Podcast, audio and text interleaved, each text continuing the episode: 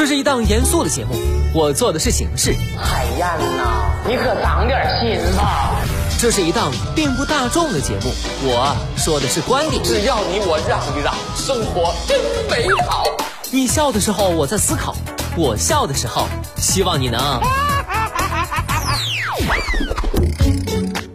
FM 八八九，你的财富 Radio，评论来了。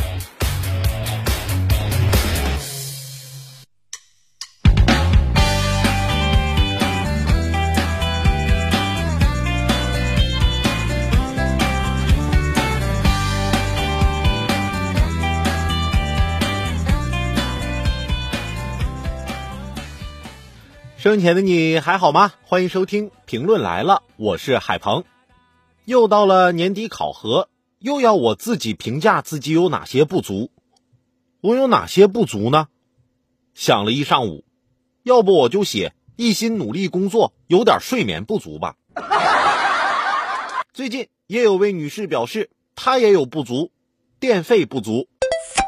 一月九号，上海一名女子收到十二月份的用电账单后惊呆了。她称，十一月她只交了一百九十七元电费，十二月却发现自己欠费三千四百八十一元。她各种计算家里家用电器的用电量后，发现与账单上面的四千多度电费还有一千六百多度的缺口。直到自己检查家中另一个不怎么常用的踢脚线取暖器时，她心都凉了。这个踢脚线取暖器是温的，它居然连续开了一个月没关。女子算了一下功耗，发现一个月用电量为一千六百三十六度。我特意查了一下，什么叫踢脚线式电暖器？据了解，踢脚线电暖器呢是采用热超导体材料为基本加热单元，外形为地脚线形式的取暖装置，既不占空间，又达到了取暖的目的。利用的是热循环原理，沿房间四周加热散热，温度均匀，热空气自下而上循环，即开即热，二十分钟房间内可升温十度。这两年比较流行。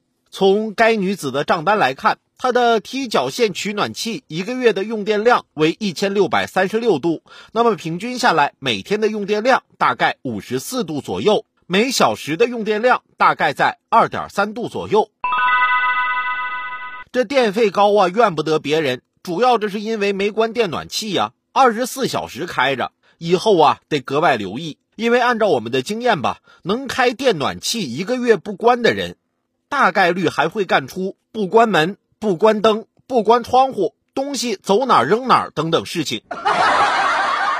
我看到过一项研究，说通过不断的锻炼可以提高记忆力。为了训练我自己呢，我昨天收到快件取件码后呢，我就在心中默默记下来，然后不带手机去楼下取件，非常顺利的输入密码拿到了快递。